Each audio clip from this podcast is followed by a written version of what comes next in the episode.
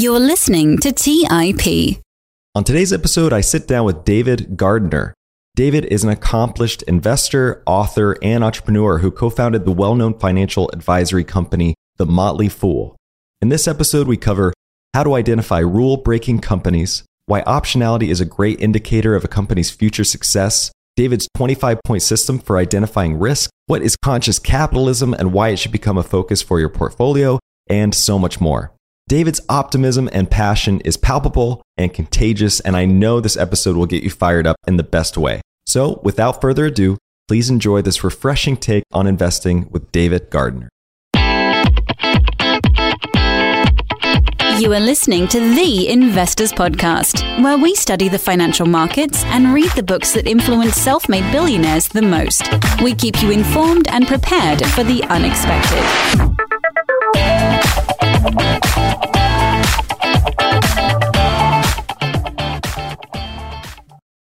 Welcome to the Investors Podcast. I'm your host, Trey Lockerbie, and we have a real special treat for you guys today. We have on the show with us David Gardner. Welcome to the show, David. Thank you, Trey. It's great to be with you. I don't know why it's a real special treat, but let's try to make it special together.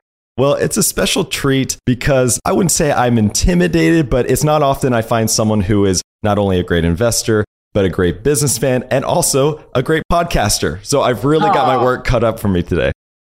Yeah, right. You're actually a professional. I'm just an amateur, just trying to make it work from one week to the next with my podcast, which I've loved doing. But you know, that word amateur, which, as you may know, I remember this still from my undergraduate. That's the only degree I ever got, just an undergrad English degree. But it comes from the Latin for love. And it's, you know, what do we love doing? And so I really am an amateur when it comes to investing and business and podcasting too. And so I think it's really important to have that amateur mentality and keep it in, in play your whole life. I have to agree. I think as soon as you uh, slap the expert label on something, you're done growing, I think, right? I love it. Well, you haven't approached investing from, I would say, the traditional path, but you found this niche for yourself, this own style, your own authentic style that's worked really well for you and worked for a lot of followers of the Motley Fool. I would say the core tenet of it is around this idea of rule breaking companies. And you seem to be going against consensus as a means of finding potential competitive advantages.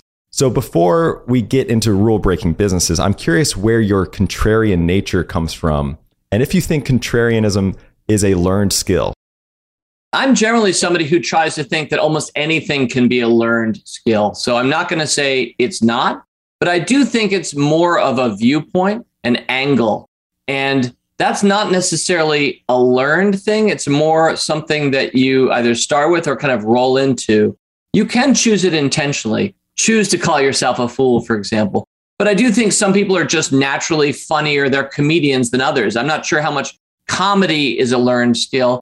So this one's probably closer to comedy than not, in the sense that I guess I just grew up when everybody took one side, I just could not help but take the other. And in particular, I think of like what are examples from my youth? Well, I was a huge baseball fan and I was a big Bill James fan. And back in the day, and I'm talking about the 1980s now, these days, Bill James and his ideas have been mass adopted. Baseball can be done smarter, better, using numbers more effectively. That was written in a book called Moneyball by Michael Lewis, turned into a great movie uh, with Brad Pitt playing uh, the lead. But you know, it, the heart of it, Bill James came from outside the industry and he challenged the conventional wisdom that baseball people, that's with capital B, capital P, had been operating off of for decades. Things like, you know what? If it's a tie game, seventh inning, you got to run around first, you're going to bunt. You got to move that runner forward to second base. And if you didn't do that as a manager, you'd be asked by the media after the game, why didn't you bunt? Because that's what the book says. That's what everybody does. And so Bill James comes from outside of baseball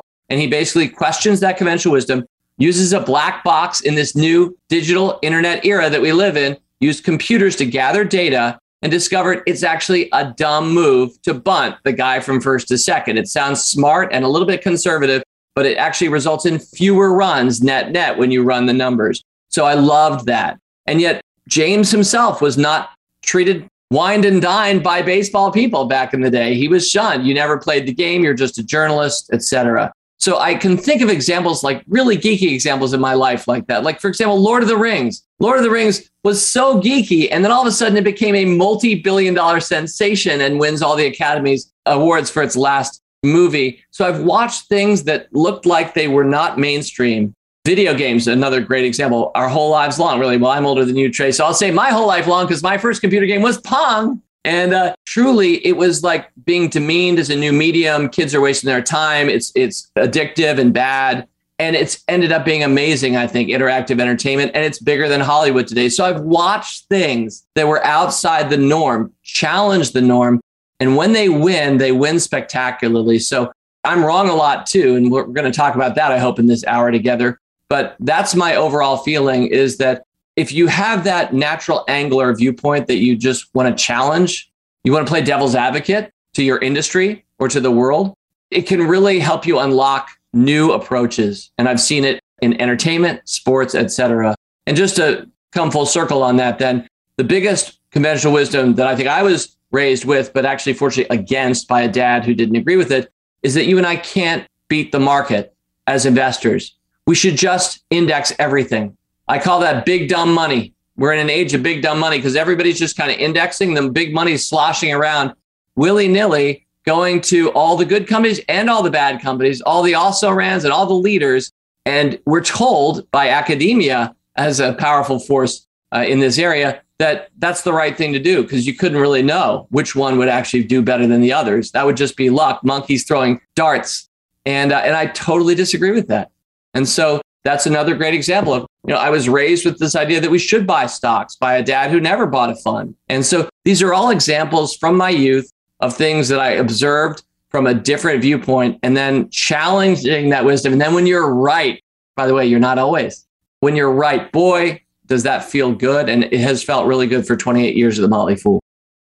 Yeah, I think there's a theme here that I've been learning over the years, which is that being too clever can come back to bite you you can really simplify and not overthink things. Going back to your bunting example, it sounds smart, and there's so many things about investing that sound smart, but there's a lot of things that are just simple and straightforward that actually end up working. And, and I love that. So let's talk about rule breaking companies. You've narrowed this down to six attributes about finding what it takes to find a rule breaking company. So I'd love if you could highlight a few of those attributes for us. Well, I'll just go straight through them really fast, and then we can talk about any that you'd like to. So the first attribute is probably the most important one being a top dog and a first mover in an important emerging industry. So I love to find the companies that are the leaders. If you're not the lead husky, the view never changes.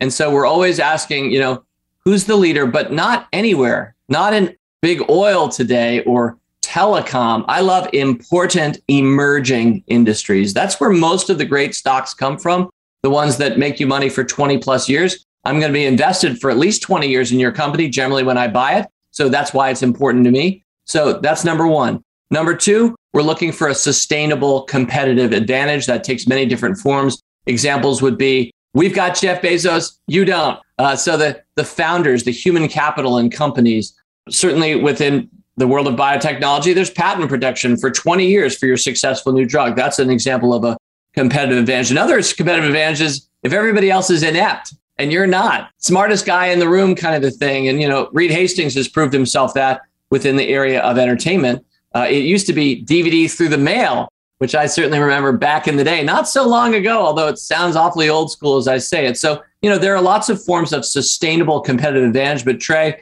if you're going to be investing for years you need a sustainable competitive advantage. It can't be something that looks like it, will be hot this quarter or next year. It's got to be a sustainable competitive advantage. Number three, strong past price appreciation. This one goes against a lot of people's instincts and even my own human instincts initially. We love stocks that have been amazing already. Number four, we're looking for good management and smart backing. It's the people in the end, not the product, not the service, not the industry or the competitive set or whatever. It's the people that are making the decisions. You know this because you're a successful entrepreneur on your own and you're a successful investor. Here we are talking with each other. So you know it's about it's about the people. There's no better way to learn that than to actually start a business yourself and realize what a human endeavor it is. Number five, we're looking for companies with strong consumer appeal. I love to find the great brands. Turns out Starbucks Yeah, Apple. Yeah, the great biggest brands of our time are also the greatest, biggest performing stocks if you really look at it over meaningful periods of time. And that is not luck. That's a one to one. So the strength of creating a great brand, really a good thing to look for in your stocks. And then number six, the final one is we're looking for companies that people think and call out as overvalued. Again, that goes against our instincts, just like trait number three, which we talked about strong past price appreciation. We're talking here about the stocks. A lot of those six attributes I just shared with you are about the company, not the stock. But number three and number six are looking at the stock. And the more people who think that a company is dramatically overvalued, if it, to quickly review, is a top dog and first mover in an important emerging industry with a sustainable competitive advantage, it's got strong past price appreciation, good management, smart backing, and strong consumer appeal. And some guy on the front cover of Barron's is telling you it's crazy overvalued Tesla. That's often an incredibly good signal. There's a powerful reason why that's the case. We can talk about that more. But there's a quick short course on the six traits that we're looking for in rule breaker stocks. As you were outlining those, I noticed that four out of the six attributes are essentially qualitative components. How are you filtering down a universe to find these stocks based on qualitative metrics? Obviously, we all know how to filter through quantitative, but how are you distilling down from this wide universe of stocks to find these treasures in the rough? Well, thank you. First thing I'll say to that is that I don't actually distill down. What's funny is that sort of comes from a deductive mentality where you're starting with everything, Sherlock Holmes, and then you're deducing down to who done it. And that's what people do when they screen for stocks. But I've never done that. I don't have a screen that I use. And you're right. I try to avoid numbers in a lot of cases, which we'll talk a little bit more about.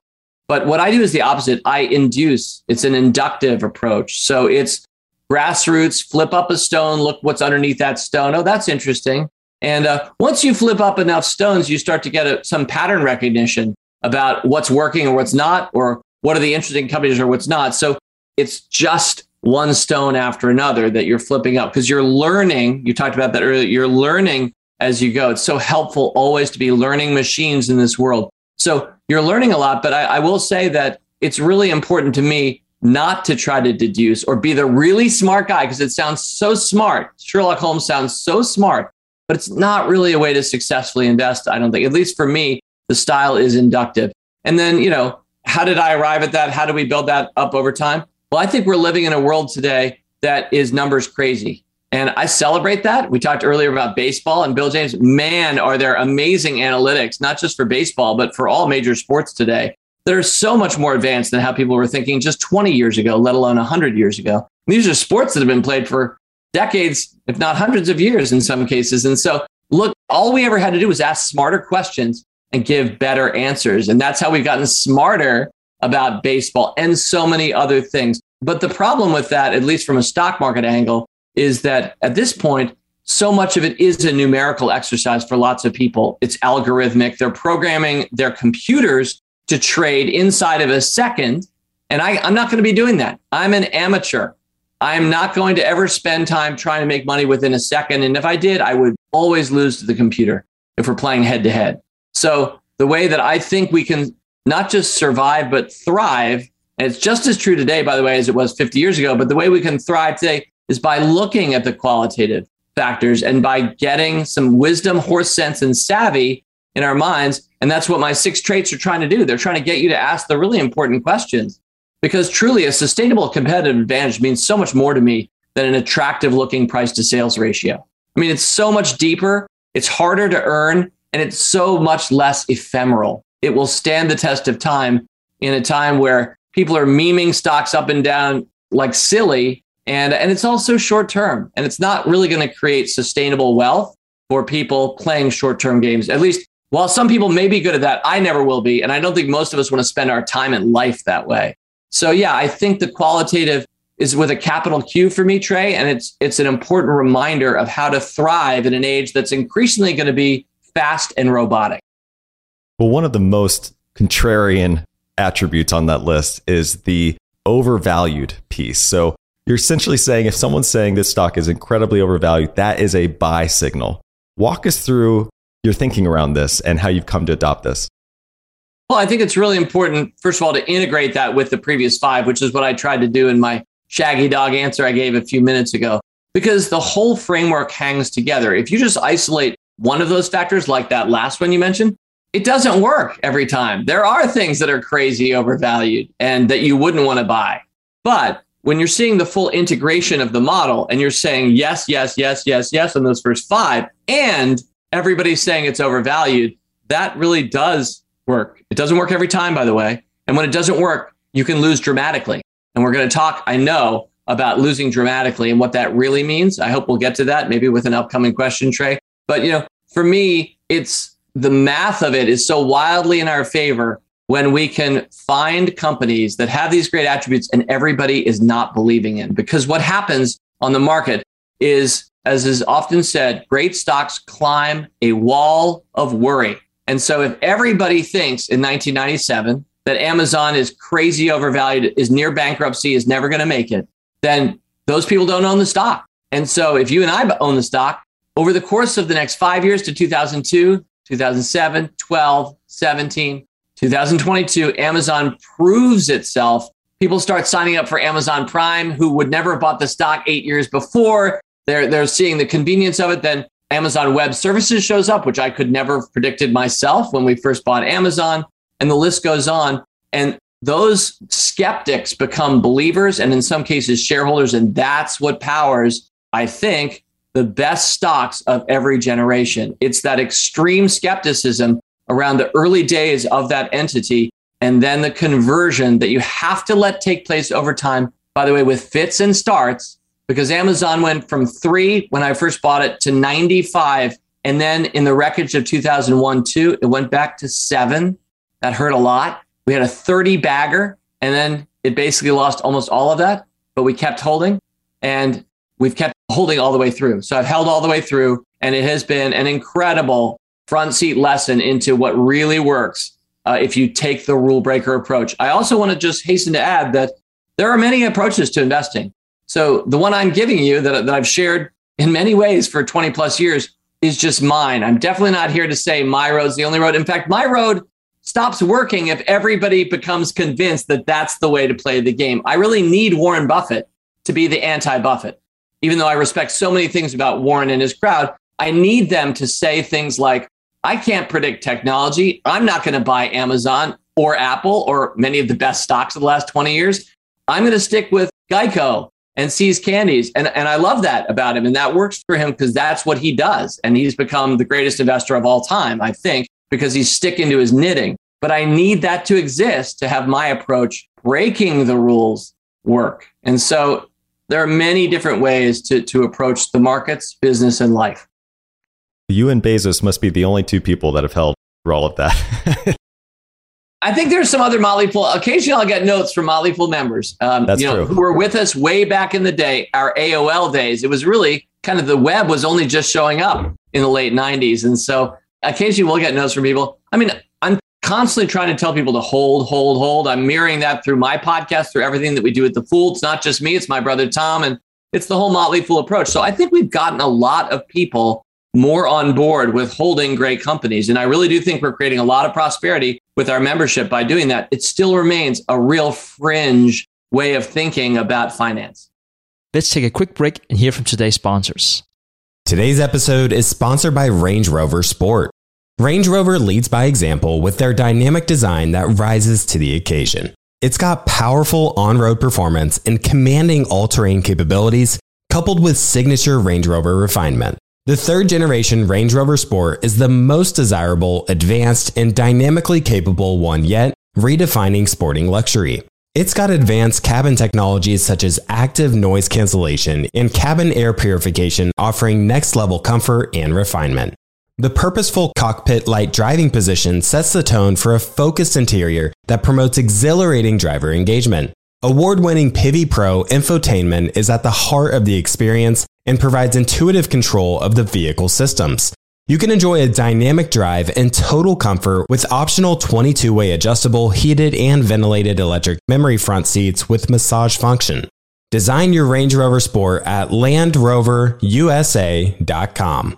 That's LandRoverUSA.com. Have you ever wondered if there's an AI tool like ChatGPT specifically built for the stock market?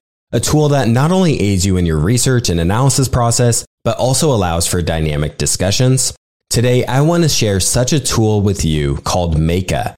Meyka is the AI powered stock research assistant now enhanced with real time stock data. Meyka does a lot of the heavy lifting of sifting through financial statements and company data and delivers it to you nearly instantaneously. And the best part is that it's 100% free. Try it out today and ask Meyka questions like What is the financial health of Microsoft? How much cash does Copart hold on its balance sheet? What is the return on invested capital of Adobe or millions of other prompts? Check it out today for free at Meyka.com. That's M E Y K A.com. The Holy Grail of Investing, the new book by Tony Robbins and co written by investing legend Christopher Zook, reveals the secrets of alternative investments like private equity, venture capital, energy, real estate, sports franchises, and more. It features exclusive insights from investing titans who collectively manage more than $500 billion, including Robert F. Smith, Vinod Khosla, Michael B. Kim, and many others.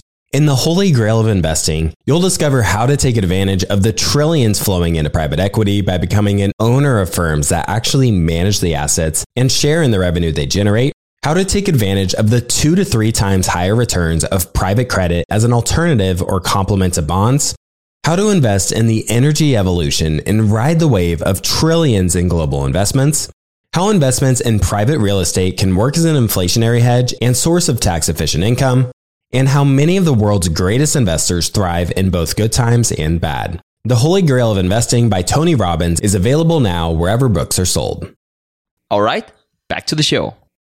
Let's talk about a couple of the winners, but I also want to touch on the losers, as you mentioned. So, this approach again, I don't think a lot of our retail investors have necessarily walked through a venture capital esque model. But those models typically show that you're going to put, you know, 20 to 40 bets out there and you need one or two to really become an outlier and break through. And a lot of the rest can go to zero and you're still going to net out in a positive direction.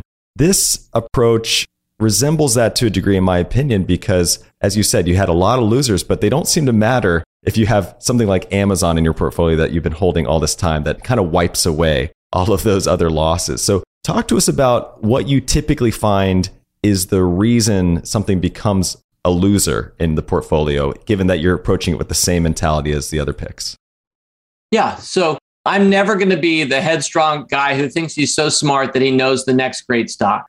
All I'm going to do is say, we're going to buy a bunch of these. And within this stocked pond of top dogs and first movers in important emerging industries, et cetera, we have a consistent ability to find the best stocks of our time. And there are also a lot of fish that you find that don't taste that good or you want to toss back or you wish you could toss back, but unfortunately you bought the stock. And so tossing back means selling at a loss. So I'm very comfortable losing. And um, part of the beauty of losing in investing is the most you can ever lose, unless you're doing something really silly, which I've never done, is 100%. I guess people can lever up and they can lose a huge amount, and it's usually somebody else's money when they're levering up. And that's unfortunate. But I've never done anything. I don't buy stocks on margin. I don't. I don't do anything silly. I'm just a very simple, vanilla, common stock investor. So the worst we can ever do is lose 100%. Psychologists tell us that the human brain works this way the pain of loss is three times the joy of gain. That's hardwired. That's explained by um, hundreds of thousands of years of Homo sapiens managing to survive at this point. So that's hardwired in all of us. And people approach investing with the same same way. They're trying to avoid losers. A lot of people sign up for their first Motley Fool service. They buy a stock. It might be a bad pick for me. It's down 10% a month later. They're like, oh my gosh, this is horrible. What do I do? Do I sell? This is the often the new mentality. They're fearing lot. They don't want to lose. Because and I understand, right? They saved that money. That was their money. They then risked it and, and they, they lost some of it. It doesn't feel good at all. But if you can take a contrarian approach here, if you can flip your mentality a little bit and just realize that while that's true, the joy of gain in investing is actually infinite times the pain of loss. So it directly reverses our physical hardwiring because, of course, and let's talk about some great stocks. We've already mentioned some Amazon, Netflix, Nvidia has been pretty amazing in recent years. That's a long term stock for us. These stocks can go up 100 or more times in value. So you're going to take the pain of loss all day long if you're capped at a minus 100%, but you can make plus 10,000%. And so that's, again, a really important rule breakery way of thinking that not everybody's going to adopt or want to adopt or could really fit with their psychology. And that's why I'm always saying this is one approach. And this is my home brew here. We've been building the plane as we fly it for rule breaker investing over 27 years. But yeah, that's the math of it. And so that's why I'm willing, like venture capitalist Trey, to uh, say, hey, you know what? We're going to buy 25 stocks, not one stock. And we're going to put even amounts, fair starting line for all 25 horses in our Kentucky Derby that we're about to unleash as we start our portfolio.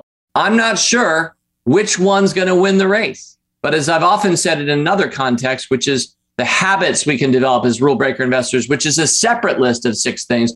But one of the things you can do with your portfolio is you can actually bet during the race. You can't do that with the Kentucky Derby, last I checked. But once Secretariat is out front, you can be investing in Secretariat every furlong all the way to the finish, and winners win. That's my experience more often than not. I see it in sports, which I love. I see it in life, business, and yeah, stocks too. And so the beauty of this is we can invest in the winners, we can add to them. We don't need to be so in fear of losing, which so many people are. I love it. And I'd love to dig in on NVIDIA a little bit more because it has been a huge outlier, as you mentioned. And I think, as I've read, you bought it around $6 a share. So it's obviously done very well. But then again, you know, the whole year of 2019, it was in a slump. So that's where people can get really antsy. Walk us through what you saw in something like NVIDIA at $6 a share and what constitution had to be in place during that year of the, you know, a slump where I'm sure people were e- emailing you all the time saying, should I still be holding? Should I still be holding? So walk us through that mentality.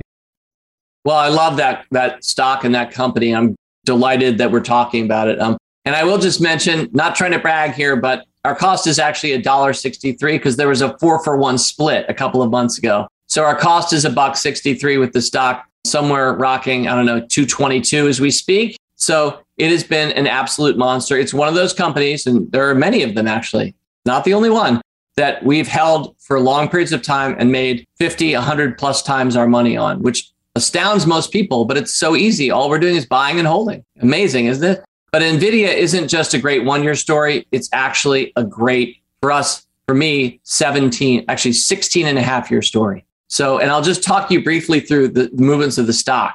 April 15th, 2005, I picked it at $1.63. So April 2005. By October 2007, two and a half years later, it's gone from a buck 60 to 10.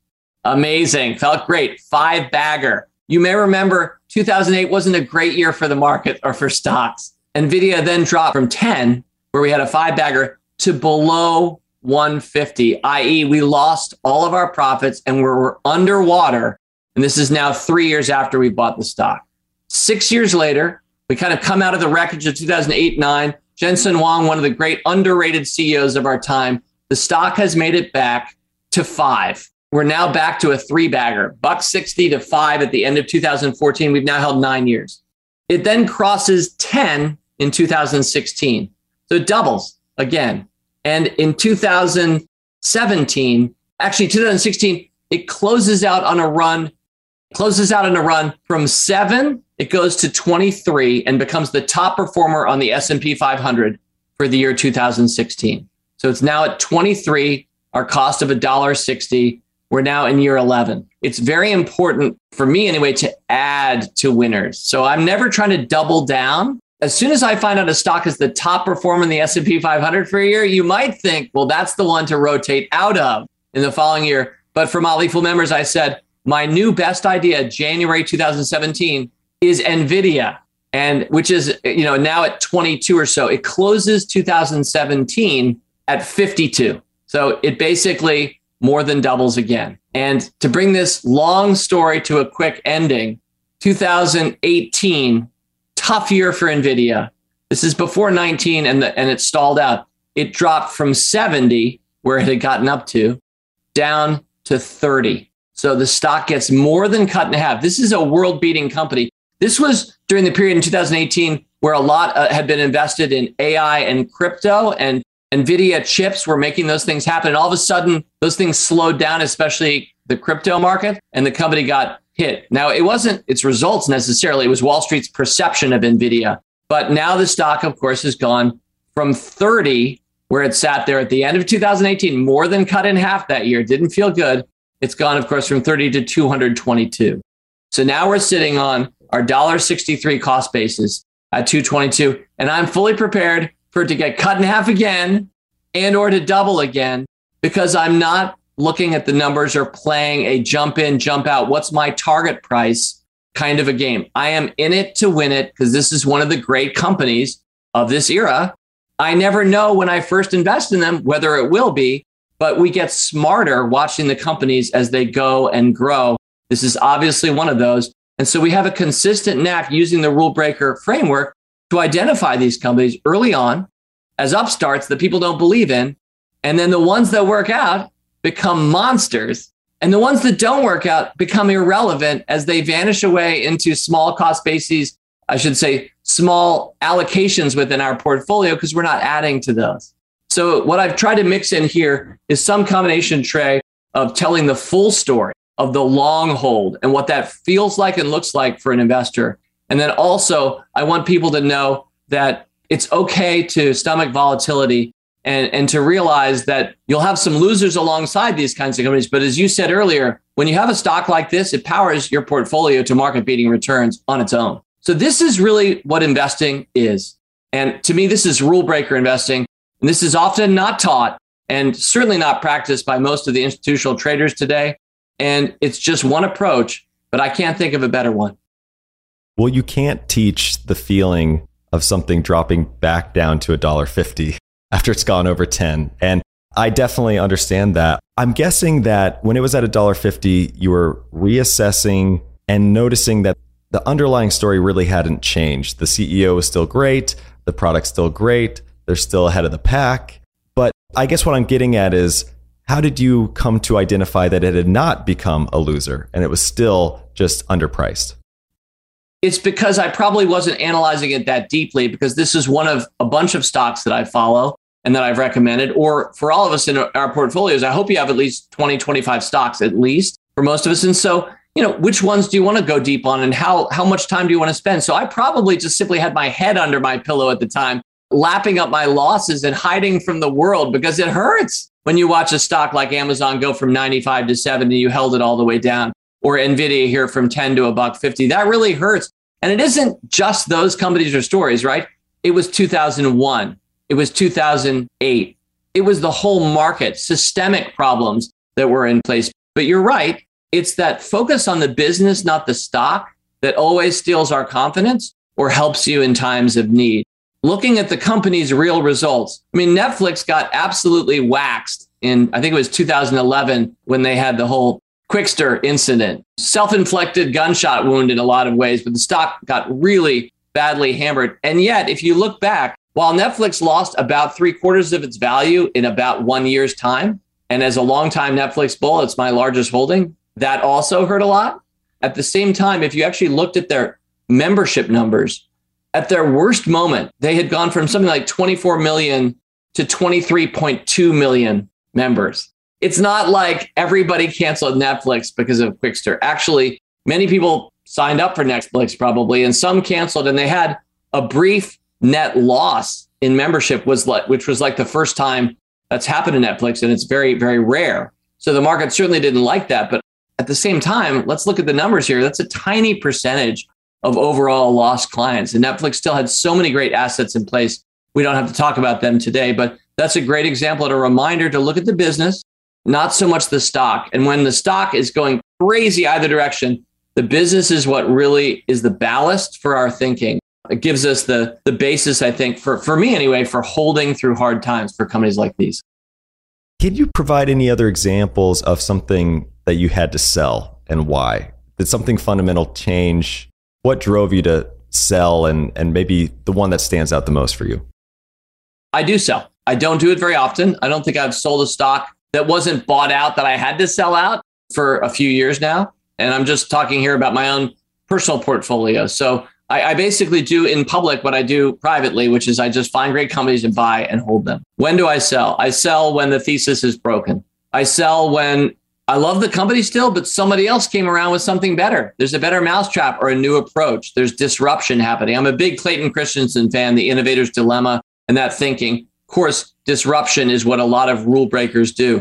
I'm also, by the way, a big fan of Malcolm Gladwell's work on how David beats Goliath, which some listeners will recognize you can read his book if you like, or you can just read the New Yorker. I think that's free, the New Yorker article that spawned the book. But it's it's again a lot of the principles we're talking about. These are things I've lived as a stock picker or as an entrepreneur for 20 years. So I love that he said them and articulated them because I think they're true. At least they're true to my experience. And so taking that different angle, you just you have to be comfortable winning and losing.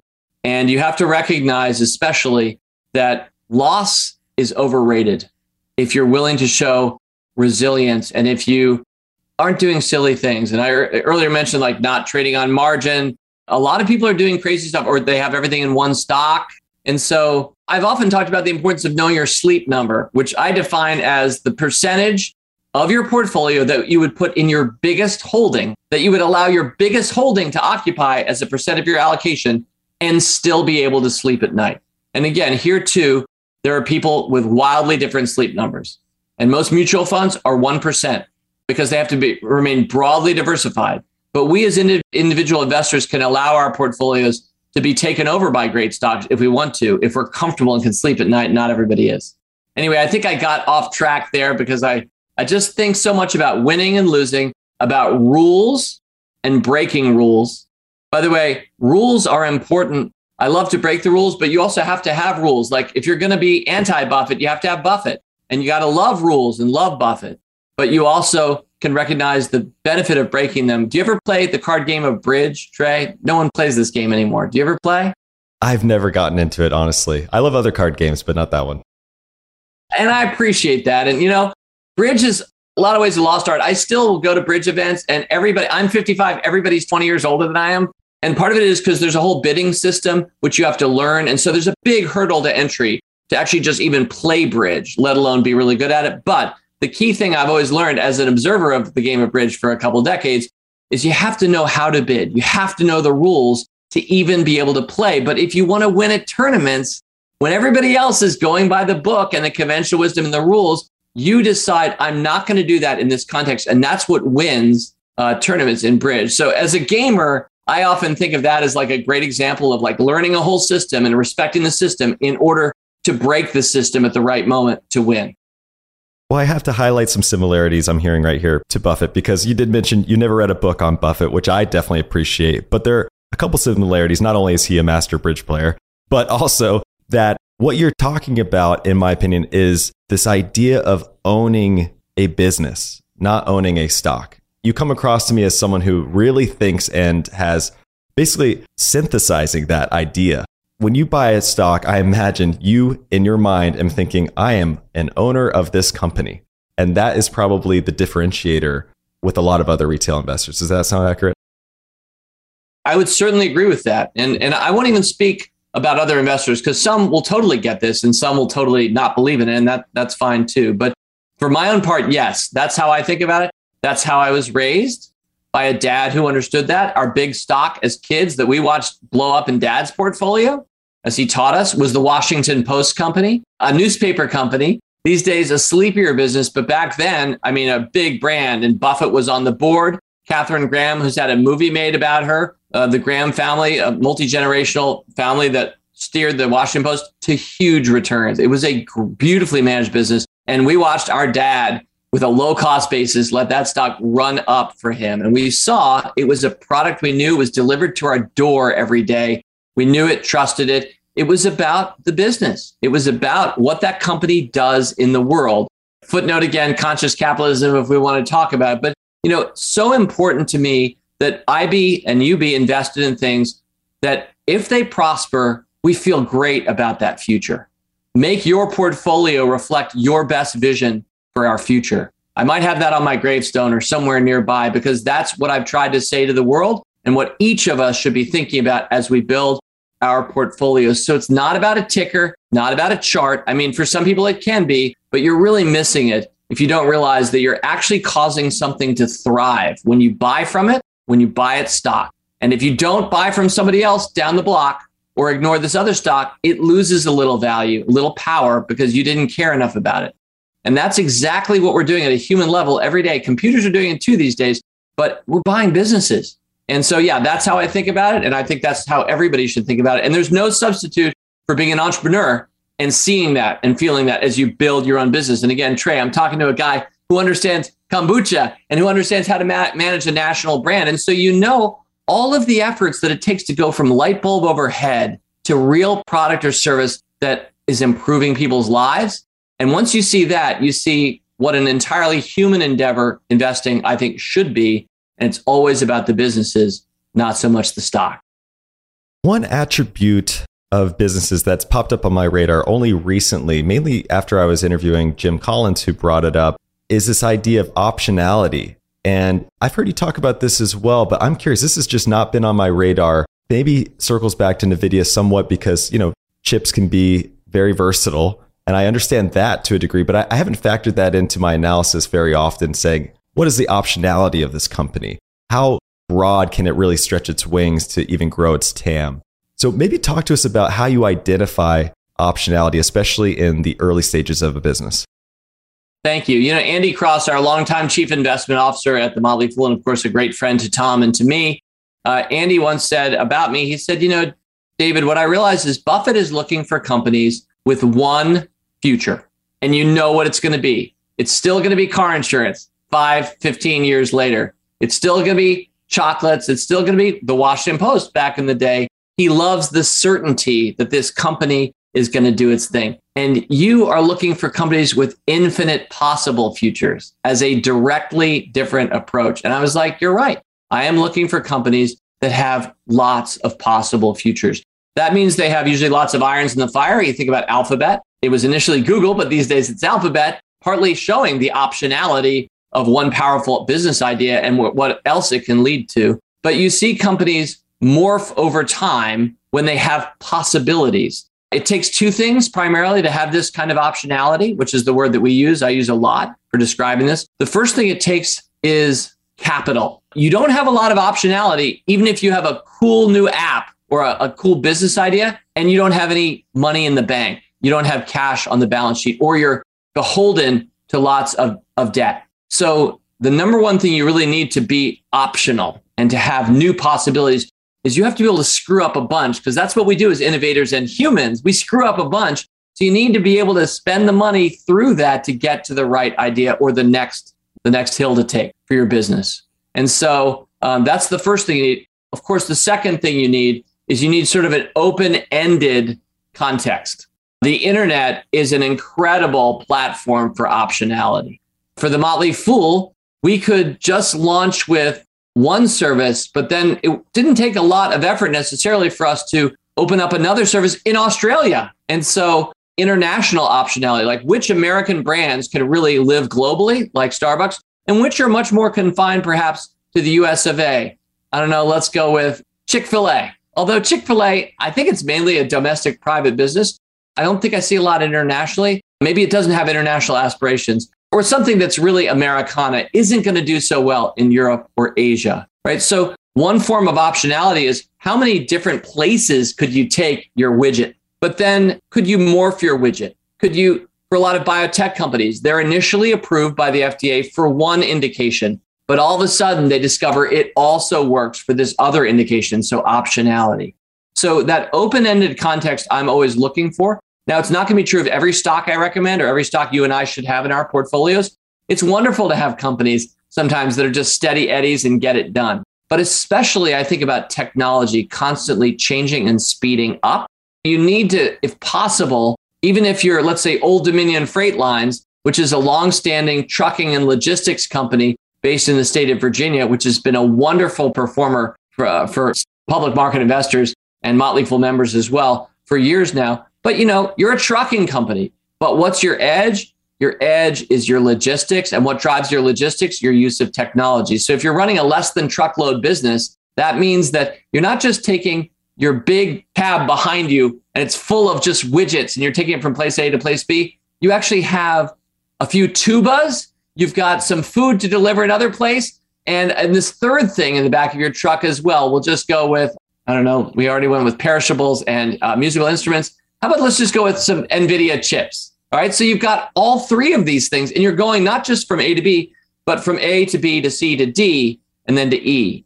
That's a much more complex business. And the reason Old Dominion Freight Lines has been a winner is because it does that so well. It's using technology. So we need to be able to picture in that open ended context, I think, making use of technology and ever changing technology, not being threatened by that or hostile toward that, but being open to that. So, so those are a few of the conditions I look for in optionality. I love, and we can talk more about this if you like, but I love the companies that transform themselves. Amazon, Earth's biggest bookseller. In fact, for those watching this, if this is on video, I don't even know on YouTube. Here's my mouse pad, Earth's biggest bookseller. It says at the bottom, this is my Amazon mouse pad I've been rocking.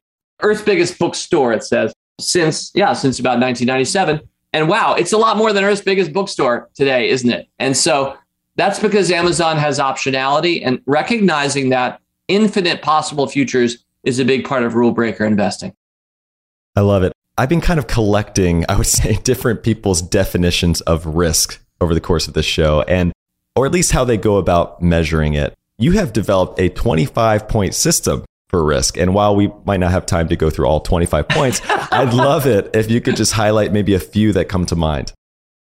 I'll just briefly explain about we're definitely not going to go through the 25, but I'll just briefly explain that I wanted to create a tool that anybody could use that allows you to rate the risk of a stock. Now, I personally don't think that there's any really good defined way of rating the riskiness of stocks. We do that a lot with debt these days, and there are whole firms, Moody's, that rate the debt of things, the financial viability. But to actually look at a stock and say, what is the risk of that stock?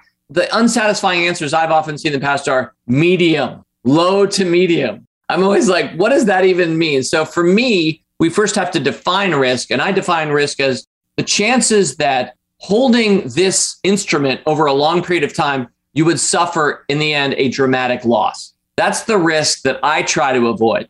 If it's just beta, like how much does the stock bump up and down? I don't think that's a very satisfying approach to risk. That's sort of like using batting average, going back to baseball, to evaluate who's a really good, valuable hitter in baseball. It's kind of intuitive in some ways and understandable, but how much a stock bounces around is not really, to me, what risk is about. So I first tried to define my term, and then I tried to build a simple system that's 25 points. They're actually questions, and each one is simply a yes or a no.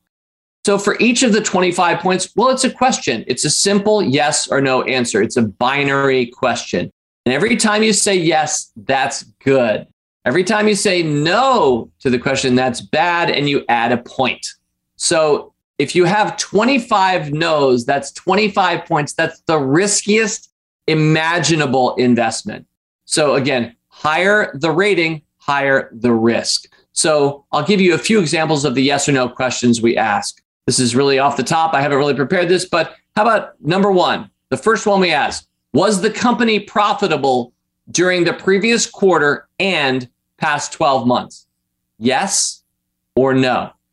Now, does that mean it's a good stock or that the company is a good company or not? No, not necessarily. It's connected. I mean, those things matter, but none of this is a litmus test in the end for the company or the investment. We're just accumulating answers. And again, every time we say no, we're like, that's looking a little riskier to me. And uh, I probably would favor things of less risk. I'll give you a couple more examples and then the key insight that I have from this risk rating system, which anybody can use, by the way. Another example is Does the company maintain a high standard of disclosure consistent with SEC guidelines in the US? Actually, even better, that's number eight. Number nine is Would an intermediate level investor find the company's financial statements and management ownership disclosures relatively easy to sift through and understand? So, how transparent is this company? How easy or not is it to read its financial statements? Is that an all or nothing litmus test for the company or how good the stock's going to be? No. Is that a helpful thing to think about and say yes to or no to? Yes.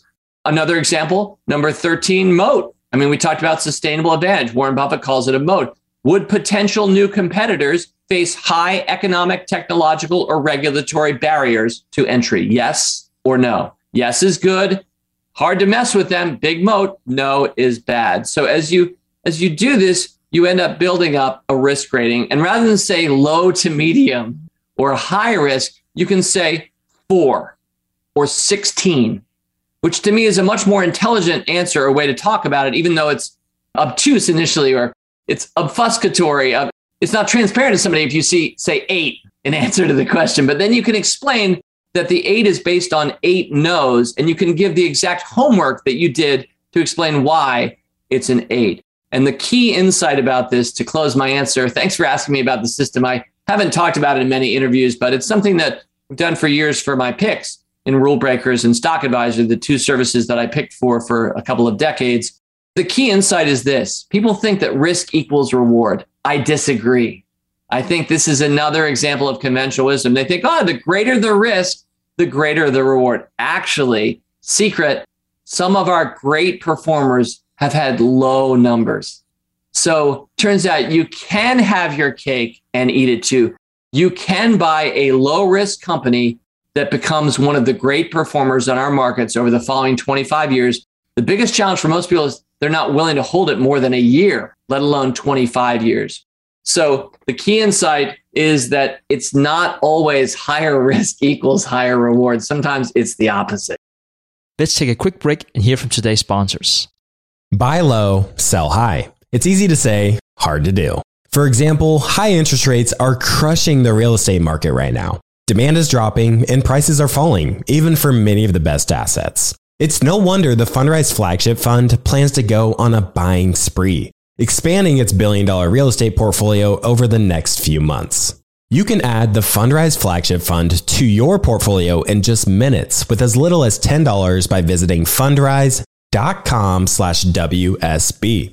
That's fundrise.com slash WSB. Carefully consider the investment objectives, risks, charges, and expenses of the Fundrise flagship fund before investing. This and other information can be found in the fund's prospectus at fundrise.com slash flagship. This is a paid advertisement. Today's show is sponsored by public.com. That's where you can earn 5.1% APY with a high yield cash account. While we can't say for certain it's the highest interest rate there is, we can say this. It's a higher rate than Robinhood, a higher rate than SoFi, a higher rate than Ally, a way higher rate than Bank of America and Chase, a higher rate than Citi, Wells Fargo, Discover, and it's a higher rate than American Express too. So if you want to start earning 5.1% APY on your cash, check out public.com. We can't say it's the highest interest rate, but it's pretty damn up there. This is a paid endorsement for public investing. 5.1% APY as of March 26, 2024, and is subject to change. A high yield cash account is a secondary brokerage account with public investing, member FINRA slash SIPC.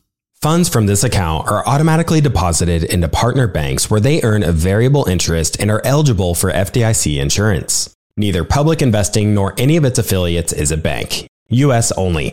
Learn more at public.com slash disclosures slash high dash yield dash account. As many of you know, I love studying businesses and networking with business owners.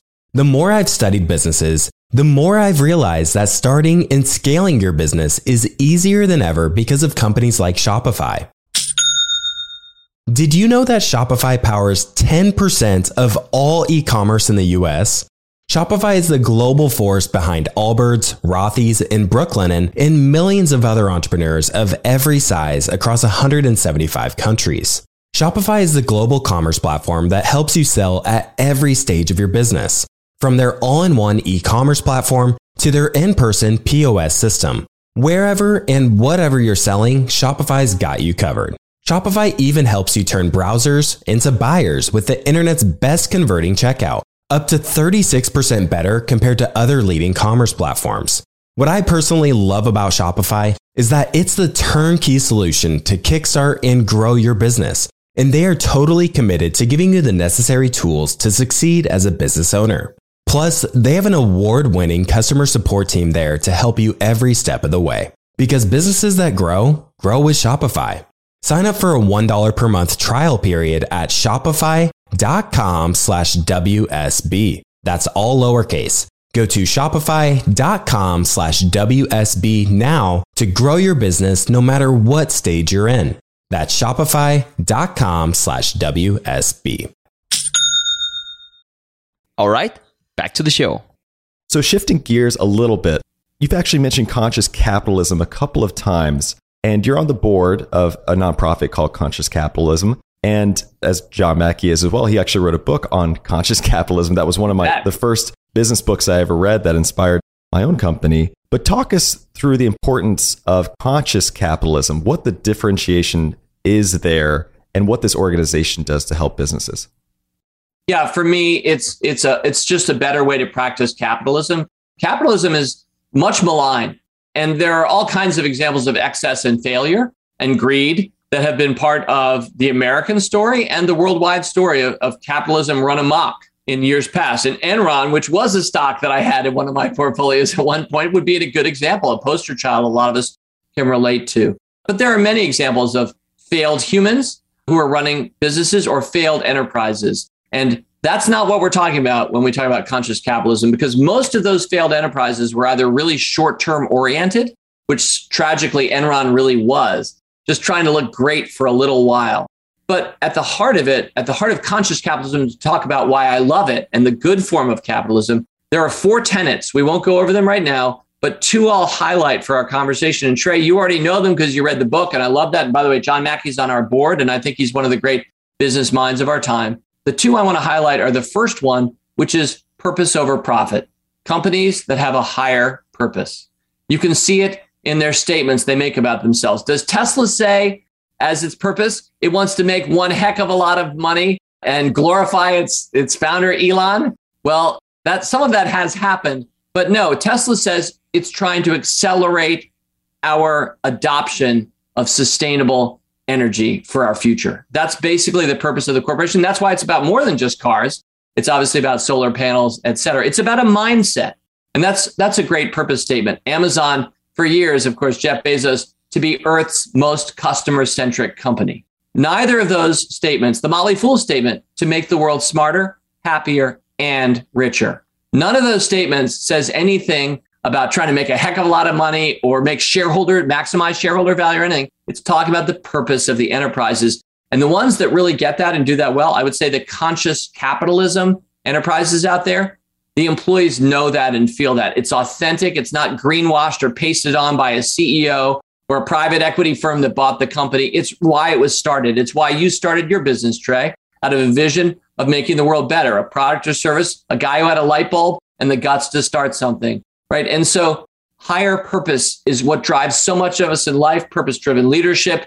Uh, there are many examples of this, but it happens in business too. And you can see it when I go to the Conscious Capitalism Summit every year, as I'm about to in Austin, Texas this October. Once again, I regularly shake hands with, hug, people who are doing amazing things, small businesses and large, because they're going for higher purpose. And just like if you search for happiness in your life, you probably won't find it. But if you search for doing something meaningful, you'll be happy. The same thing is true of profit in business. If you're starting a business to make a lot of money, you're probably not going to make it. You're probably not going to be happy. If you're starting a business to improve the world or the lives of people in your neighborhood or your state or country, you're very likely to get profits. And ironically, the companies that search for profit least often have the most. That's a critical thing for many people, especially people who are just investors. They're not entrepreneurs. In many cases, these investors just look at technical charts. They don't actually care what the company does. They're not noticing that or feeling that. And that's why they miss or don't hold these great companies because they're looking at a chart or a screen set of ticker symbols and their computers trading for them. Meanwhile, life has happened and real entrepreneurs are creating great enterprises and the greatest go for higher purpose. So I said I was going to mention two. I think I went a little bit long on that one, but the other one is just as beefy and just as important. These things are known by different phrases. I use conscious capitalism because that's the board that I'm on, and John Mackey's book was entitled Conscious Capitalism, and I love that that phrase. It, it causes people who have never heard that before to go, "What's that?" Which I love about it. It's kind of like the Motley Fool name. What's that? Why would they call themselves that? It, people have are, are inquisitive. But anyway, the second critical aspect of many of the best capitalistic enterprises today is that they're not trying to create a win for just one stakeholder. Because that's the story of 20th century capitalism, especially the part that ran amok. It was regularly taught in business schools. Fortune 500 CEO letters would say the purpose of the business, Milton Friedman, is to maximize shareholder value. That is the purpose of a corporation, to maximize shareholder value. While some companies did that well, a lot of others were just trying to max it out for the shareholders, of whom they often were shareholders, and they were not necessarily helping our environment. In some cases, their customers, maybe their employees really didn't like working there. They're kind of hosing their employees, all to, in quotes, maximize shareholder value. So, this other aspect of conscious capitalism is that you state who your stakeholders are, and then you try to create a win for every one of them. It's not, we're all doing this just for those guys over there. That's why we exist. Nope. You exist, I think, for your employees.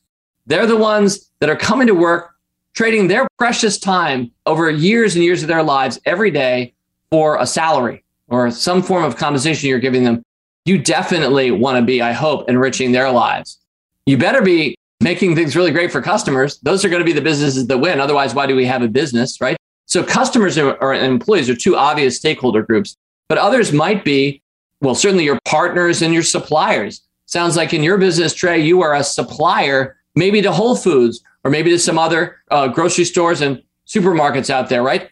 So you are a partner and a supplier. And the companies that people love to work with are when they treat their partners and suppliers well. They're not just trying to hose them or jack down prices on them. And a couple other examples might be the environment. That doesn't make that much sense for the Motley Fool. We're a digital brand. The environment doesn't enter too much in. We're actually all about being wherever you want. I mean, we try to do good things for the environment, but for some businesses, that's a huge stakeholder. So, again, the great CEOs, the great for profit corporations of our time are creating wins intentionally so for all of their stakeholders, not just one group. So, I'm glad we had a little time to talk about conscious capitalism. I don't have that much more to say about it unless you want to talk about it some more for now. But that's what the world needs. And in fact, that's what the world's getting because the world is turning more and more consciously capitalistic than ever before. These days, young people want to go to work for the companies that are doing good. The sense of intention and intentionality of this new generation is stronger than I think it's ever been in human history. And how many people are like, I want to be proud of the work that I do or, you know, who I'm working for. That matters to, to people. So guess who's going to get all the best kids coming out of college?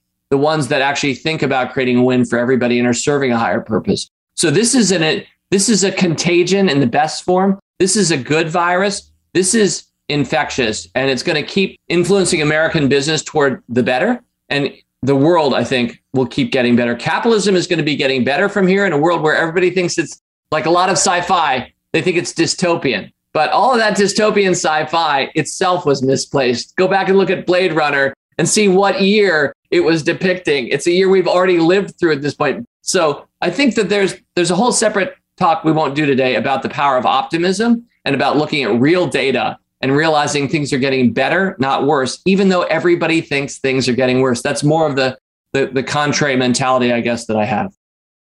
Well, you've touched on a couple of things. I'd love to close with one more question around this because you've talked about happiness, talked about passion, mission driven companies. I just have to note this because we've now interviewed Morgan Housel, Brian Feroldi, now yourself. All three of you have at least had a stint at Motley Fool. You know, in, in uh, Morgan's case, you seem like some of the happiest people I've ever met, some of the most passionate people I've ever met. So it raises the question around you as a leader of your own company and developing, cultivating a positive company culture. I'd love if you could just share a few thoughts about how to do that, how you've approached company culture, and how you've produced some of the best people I've interviewed to date. Well, thank you very much, Trey, and that's that's high compliment coming from you, and I really appreciate that. And those are two great people, and there are a lot of others. Uh, great, I, am happy to be here. You could have had any number of fools. My brother Tom Gardner has done as much, of course, for that company culture. To say nothing about helping build our businesses, our CEO or his great investing acumen of his own. So there are a lot of really great people that are circling around our enterprise, and John Mackey's on our board, and he's not the only one. We've got a lot of great people on our board. So I think there's something to be said about the power of positivity. I think at the heart of it, I've always loved the Henry. Well, it's a, it's said to have been said by Henry Ford, but whether or not Henry Ford ever said this or not, it's a great line. Whether you think you can or whether you think you cannot, you're right. And so I really do believe and I know I'm speaking to an entrepreneur, and a lot of people are hearing me, are can do people. Because in general, turns out a lot of the success in the world will be created by people who thought that they could create success, who actually were aspiring to success, who believed the dream, dream it, build it. As one of my favorite people in business, Roy Spence, has said, he wrote a book called, a wonderful book called It's Not What You Sell, It's What You Stand For. He's all about purpose. Look into Roy Spence. Anybody listening to me, if you've not seen Roy's work before, but you realize it's the people who say, yes, we can, that actually go on to do that. Not every time. And there are sad failures along the way. And yes, sometimes pessimists add value. And I'm certainly not here to inveigh against pessimism or just being a good realist and trying to integrate those things and balance them, which I'm sure we all are trying to do. I guess I want to say one more thing about our culture, which is important, and that is that we trust. We lead with trust. And especially in the money world, you're often taught to distrust. And a lot of us do read the 10Ks going, huh, what does that footnote mean exactly? And I, I certainly celebrate that spirit of inquiry and also of holding people accountable, which is what we're all about, especially since we're holding our money with them over the long term. So we sure are going to be holding them accountable. But, you know, I think we, we always, from the first day of our business, as we hired our first cool, fun friend from college, because that's the only person we could afford to hire. We couldn't even take out ads anywhere. We didn't have any money. So who are you going to hire? Your cool, fun friend from college. Here's what we didn't tell that person. By the way, dude, you got to be here at 9 a.m. You got to stay till 5 p.m. Also, your first year, we're going to give you five vacation days. Those are all the things we never said. So from the first day of our business, we basically just said, hey, you call your hours. We're not counting anybody's vacation days. You're, you're here to get a job done, get the job done. And we're hiring great talent. So we have a lot of confidence in you to get that. We'll be challenging you at various points and supporting you at others. But it's that mentality, that trust based approach. And it won't work at every company, probably. But I think, especially within conscious capitalism and perhaps Trey in your own company, you're there. But that's a really important part of our culture. So when you lead with trust and you're willing, you're willing to be wrong, somebody wants to violate your trust, it's going to work once anyway, because you're going to always lead with trust and you have that optimism. Those things are powerful parts of our culture, as well as, of course, we're called the Motley Fool. So, I mean, it better be fun or we better be doing creative stuff. Otherwise, why are we calling ourselves in the financial services industry the Motley Fool? Like, that would be a huge mistake unless we're owning it and living it every day. I think that's a fantastic note to end on. This has been incredibly fun. David. I, I can't thank you enough for coming on the show and sharing all this wisdom. It's a refreshing approach. I learned a lot. I'd love to do this again sometime soon, but thank you so much for your time today. This is really appreciated. Thank you, Trey. You do great work. I, I, love that you've spent time as you are learning from so many different people. And that's what we all need to do is expose ourselves to as many different types of people and thoughts as possible. Sometimes, you know, there's an old t-shirt or bumper sticker that says, whoever dies with the most toys wins. I obviously disagree. I would say whoever dies with the most friends wins. And I would even say the most diverse friends. The more we can diversify the people that we know, the things that we're exposed to, the richer our life will be, the better our world will be. And so I really appreciate that you're a learning machine and you're going out there. And by the way, you and I are neither one was really raised or taught. We, we don't have investment degrees or entrepreneurship degrees, at least speaking only for myself. And I know we have some Chapel Hill, North Carolina in us. I'm just an English literature major, but you know, there's something to be said for lifelong learning. I uh, dropped out of college, so you at least got that on me. So I, I as did some it. of our best employees at the Fool. Those are usually amazing people because they're driven. David, thank you so much again. I really enjoyed it. Thank you, Trey. Fool on. All right, everybody, that's all we had for you this week. If you're loving the show, don't forget to follow us on your favorite podcast app so you get these episodes automatically. You do not want to miss some of the guests we have coming up. We always love to hear from you, so please leave us a review or find me on Twitter at Trey Lockerbie. And if you're the kind of person who likes the more quantitative approach to valuing a company, you can always find the resources we have for you at theinvestorspodcast.com or simply Google TIP Finance and it should pop right up. And with that, we'll see you again next time. Thank you for listening to TIP. Make sure to subscribe to Millennial Investing by the Investors Podcast Network and learn how to achieve financial independence. To access our show notes, transcripts, or courses, go to theinvestorspodcast.com. This show is for entertainment purposes only. Before making any decision, consult a professional. This show is copyrighted by the Investors Podcast Network. Written permission must be granted before syndication or rebroadcasting.